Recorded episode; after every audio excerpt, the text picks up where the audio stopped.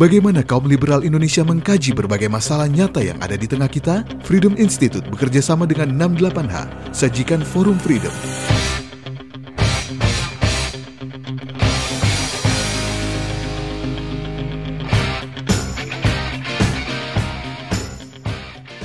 Selamat pagi saudara, kita ketemu lagi dalam acara Forum Freedom bersama saya Hamid Basyaib dan kali ini saya kembali ditemani oleh uh, narasumber yang tidak asing lagi, yaitu Dr. Rizal Malarangeng atau saya biasa panggil Celi. Beberapa teman menyebutnya Dr. M, kayak Dr. Mahathir Muhammad di Malaysia. Selamat pagi, Cel. Selamat pagi, Bung Hamid. Ya, kita bicara tentang individualisme versus masyarakat nih. Tapi ya. sebelumnya saya mau mengucapkan terima kasih banyak sorry kepada para penanggap yang telah menanggapi acara kita sudah beberapa kali yang kemarin dengan Anda dengan Saudara Ulil dan Ayu Utami yang telah memberikan tanggapan lewat SMS dan beberapa uh, cara lain. Dan kembali untuk Anda yang ingin menanggapi silakan call atau SMS ke 02170497 Saya ulangi sekali lagi 02170497 Cel, kita akan bicara soal individualisme. Ya. Dalam percakapan kita tiga minggu lalu, Anda menyinggung ini sedikit. Saya ingin sekali uh, memperluas ini atau memperpanjang uh, perkara ini ya, yaitu soal individualisme lawan masyarakat. Begini kira-kira uh, duduk perkaranya.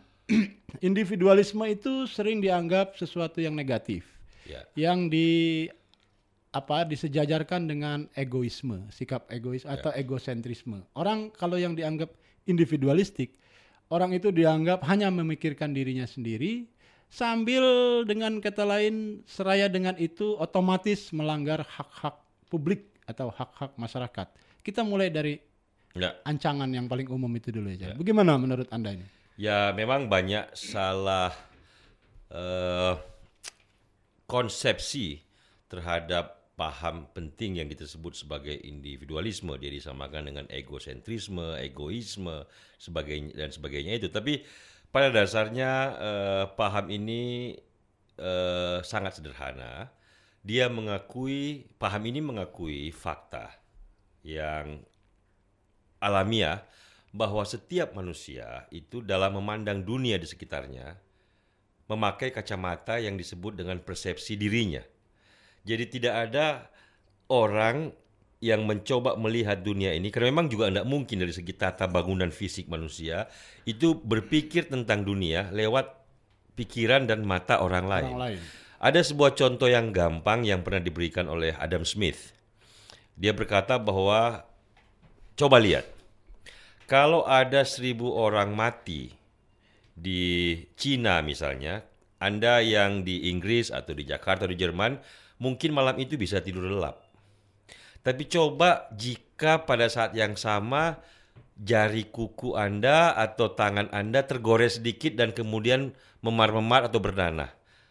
Maka kesakitan itu akan membuat Anda mungkin semalaman nggak tidur berpikir tentang jari kelingking Anda. Atau misalnya diberikan pilihan yang ekstrim, kalau Anda disuruh memilih antara kehilangan jari kelingking Anda besok pagi dipotong dan 20 orang meninggal di Cina, Anda bisa selamatkan kelingking Anda atau Anda mau selamatkan 20 orang itu, mungkin Anda akan mungkin Anda relakan kelingking Anda, tapi dilemanya Anda berpikir, aduh sakitnya buat saya kelingking hmm. saya. Nah, ini berarti bahwa Anda itu nggak salah kalau mikir kelingking Anda.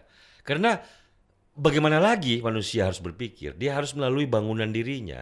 Nah, Individualisme sebagai sebuah paham sebenarnya mulai dari fakta sederhana itu.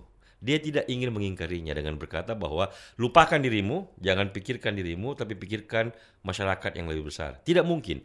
Yang bisa dilakukan, jadi jangan disamakan dengan egoisme, ya. Bahwa dalam melihat persoalan masyarakat, dalam melihat dilema-dilema masyarakat, jangan ingkari kepentingan individu. Jangan ingkari cara berpikir masing-masing individu dalam melihat persoalan dan kepentingannya. Oke, jadi sebetulnya pertama yang mau dikatakan Adam Smith yaitu penulis The Wealth of yeah. Nations ya, yeah. yang dianggap juga bapak kapitalisme yeah. ya. Dan Anda setujui pendapatnya itu yeah. uh, individualisme atau cara pandang, cara memandang masalah-masalah berdasarkan Ya. pandangan pribadi itu sesuatu yang sebetulnya alamiah ya. Alamiah. natural. Saya kan kasih contoh eh, dalam dialog kita sebelumnya, saya kasih contoh sederhana tentang Siti Nurbaya. Ini Siti Nurbaya dipaksa oleh keluarganya Dato Maringgi untuk kawin dengan yang bukan pilihannya. Dato Maringgi bisa bilang bahwa ini kepentingan keluarga, padahal kita tahu itu kepentingan utang piutang.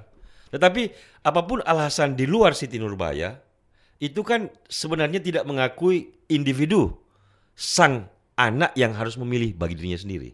Jadi jadi individualisme itu bukan berarti dia harus egosentris bukan. Ini sekedar pengakuan aja di mana sih ada manusia yang melihat persoalan tidak melalui kacamata yang dia lihat yang dia gunakan bagi dirinya sendiri. Tidak berarti bahwa kemudian itu harus bertentangan dengan masyarakat. Ya, dalam- Justru masyarakat akan sangat beruntung jika individu-individu yang ada di dalamnya yang membentuk masyarakat itu adalah individu-individu yang matang, dewasa, yang mampu memilih bagi dirinya sendiri. Justru itulah masyarakat yang terbaik sebenarnya. Bukan masyarakat yang dikomando oleh seorang bisa paman, bisa ayah, bisa pemimpin politik, pemimpin agama, atau apa pun yang memaksakan kehendak bagi sang individu-individu dalam proses beragam pilihan dalam kehidupan. Nah ini menarik Cel. Saya ingin tadi Anda menyebut sebetulnya kalau dalam konteks masyarakat Ya. atau dalam sosial, konteks sosial, kalau apa paham individualisme itu menekankan bahwa hendaknya individu atau hak-hak individu itu dipertimbangkan atau Ya. dijamin, Ya. bukan digerus atau dikalahkan hanya karena ada kepentingan umum. Persis, persis. Jadi kalau dalam bangunan tata kemasyarakatan yang modern dan demokratis, biasanya yang disebut dengan kepentingan paling dasar dari so- dari individu-individu itu dijamin pada awal-awal eh, bab konstitusi. Selalu begitu. Jadi apa sih yang tidak boleh dipaksa oleh umum? Harus dijelaskan garisnya, hak-hak individu. Dan kita sebenarnya kan sudah menerimanya. Dari tahun 45 kita menerimanya dengan pasal 28 tapi masih ragu-ragu. Belum benar-benar clear Penuh. cut. ya. Nah, sekarang dengan amandemen itu kita clear cut bahwa ada hak-hak dasar bicara, hak untuk kalau di Amerika hak untuk hidup, hak untuk apa namanya nggak terlalu banyak definisinya tapi intinya hak hidup, hak untuk mencari kebahagiaan, eh, life, liberty and happiness. Jadi ini yang menjadi definisi dasar tentang hak-hak individu itu nggak boleh dirampas oleh siapa pun, bahkan Termasuk oleh oleh negara. oleh negara. Nah, Termasuk oleh masyarakat. Yes, termasuk siapa pun. Siapa pun. Pokoknya dia berhak untuk bicara. Tentu saja dengan sendirinya, dengan sendirinya ada situasi di mana hak ini bisa bisa untuk sementara ditangguhkan. Misalnya saja dalam sebuah bio- contoh yang paling klasik itu dikatakan kalau dalam sebuah bioskop yang gelap Anda tidak boleh berteriak api karena orang tiba-tiba bisa bisa Kaget. kaget dan Panik. kelu- Kemudian panik, keluar bersamaan kemudian ada yang terinjak-injak dan mati.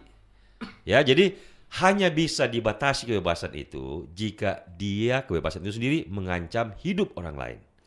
Inilah yang disebut oleh John Stuart Mill sebagai a very simple principle. Karena dalam filosofi kebebasan selalu ada pertanyaan, di mana batasnya?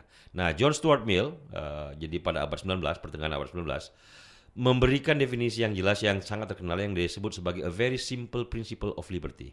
Yaitu bahwa kebebasan individu berakhir manakala kebebasan itu mengancam hak hidup atau hak orang lain. Nah, di sini prinsipnya. Tetapi penjabarannya bagaimana? Nah, ini yang kompleks dan mengikuti semangat perkembangan zaman. Misalnya begini, soal merokok. Saya ini perokok berat, Mit. Oh gitu ya.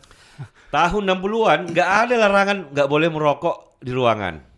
Tahun 50-an apalagi. Oh, ya. Dan namanya politik dulu ada namanya istilah smoke fill room. Jadi keputusan politik di di apa namanya dilakukan dalam ruangan yang penuh berisi asap Semua rokok. orang merokok. Anda bayangkan kalau di Amerika atau di Eropa pada musim dingin, semua jendela ditutup.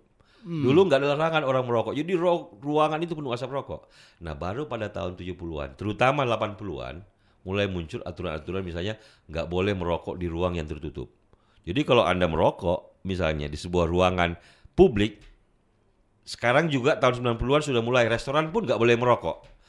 Tahun 2000-an di California di bar pun Tidak di boleh. bar tidak boleh merokok. Nah ini kan pembatasan kebebasan, tetapi diterima karena apa? Muncul teori-teori kedokteran yang baru Yang sangat mengatakan meyakinkan, bahwa, ya. bahwa kalau Anda merokok di ruang seperti itu Anda membahayakan hidup orang dalam jangka panjang.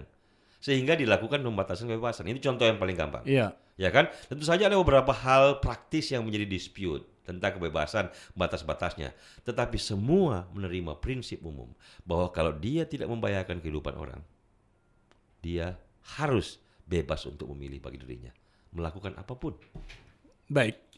Oke, kalau begitu Cel, bisa nggak dikatakan bahwa itu semua keberanian dalam hal memberi kebebasan Ya. pada individu itu, Ya. seperti yang dijamin oleh konstitusi di banyak negara, Ya.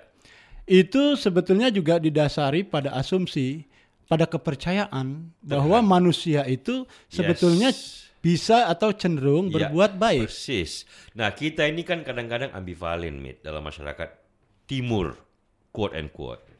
Ya, kita mau ber- sering berkata kita mau percaya orang baik, the in, the goodness of people, of human being. Tetapi kita tidak percaya mereka melakukan pilihan pak- buat dirinya sendiri. Kita ingin ngatur hidup orang, kita ingin atur gaya orang berpakaian, kita ingin atur gaya rambut orang. Jadi kita nggak percaya bahwa mereka bisa, Bisa menentukan. bikin pilihan Nah, sendiri. orang-orang yang individualis ini sebenarnya kontradiksi eh, ironisnya dalam pandangan kita ini yang timur-timur memuja timur yang agak romantik gitu. Ironisnya orang-orang individualis itu sebenarnya sangat percaya akan the goodness in human being. The goodness in people. Karena mereka percaya loh, mereka manusia yang mateng sanggup memilih buat dirinya sendiri, biarkan mereka memilih. Bahwa mereka sekali dua kali salah, itu lebih baik sebagai proses belajar. Latihan ya, belajar. Iya kan? Ya. Ketimbang Anda pilihkan buat mereka terus, eh kamu harus pakai jilbab, eh kamu harus pakai gini, kalau enggak gini kamu, kalau enggak gini kamu. Jadi kita ini mau ngatur terus. Implikasinya secara filosofis kita nggak percaya bahwa mereka mampu memilih buat dirinya sendiri. Kita mau bilang, eh Tuhan kan sudah pilihkan buat kamu. Eh agama kan sudah pilihkan buat kamu. Eh ini kan sudah tradisi sudah pilihkan. buat- Kita mau kasih semua paket ini sehingga yang tersisa pada individu hanyalah kepatuhan terhadap aturan-aturan yang ada. Kita mau patuh tentu saja. Masyarakat yang individualis kan sebenarnya patuh pada aturan yang dianggap masuk akal dan diputuskan secara bersama. Di jalan mereka tertib pada aturan umum. Iya. Kita di sini mau kepatuhan, tetapi pada saat kita harus patuh, kita liarnya nggak karu-karuan. Oke, Cel. Nanti kita lanjutkan setelah kita jeda yang satu ini.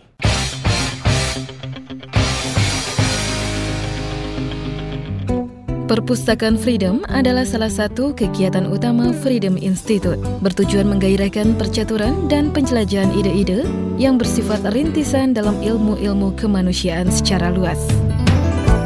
Perpustakaan Freedom menyediakan koleksi terpilih dalam bidang sosial, politik, ekonomi, budaya, filsafat, dan agama. Ada sekitar 10.000 judul buku dan berlangganan 60 jurnal, majalah, dan terbitan berkala, baik dari dalam maupun luar negeri. Selain buku dan jurnal terpilih, Perpustakaan Freedom juga menyediakan fasilitas multimedia berupa internet yang bisa digunakan pengunjung secara gratis.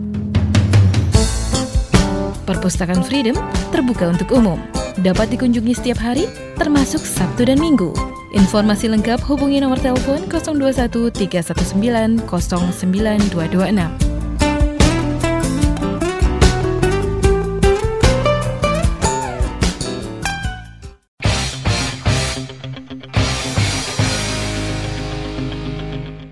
Baik, saudara sekalian, masih selamat pagi, masih Anda bersama Forum Freedom bersama saya Hamid Basyaib dan rekan saya Dr. M atau Rizal Melarangang yang biasa saya panggil Celi. Kita masih ngomong soal individualisme versus masyarakat. Ya. ya.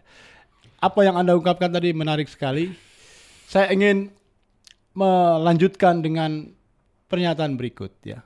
Kalau saya nggak salah, kalau saya salah Ya. tolong dikoreksi.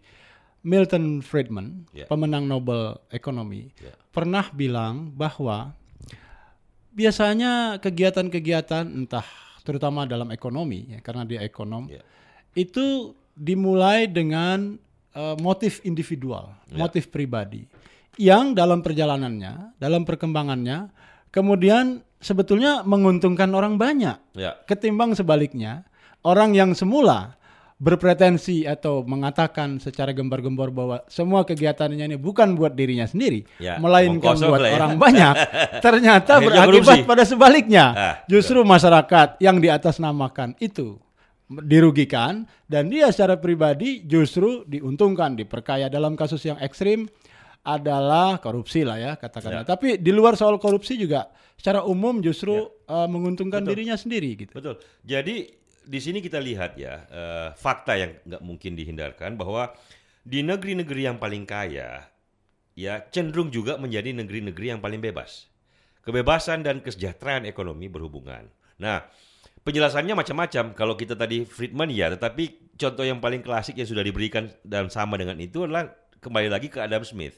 Waktu itu dia ngomong soal pabrik roti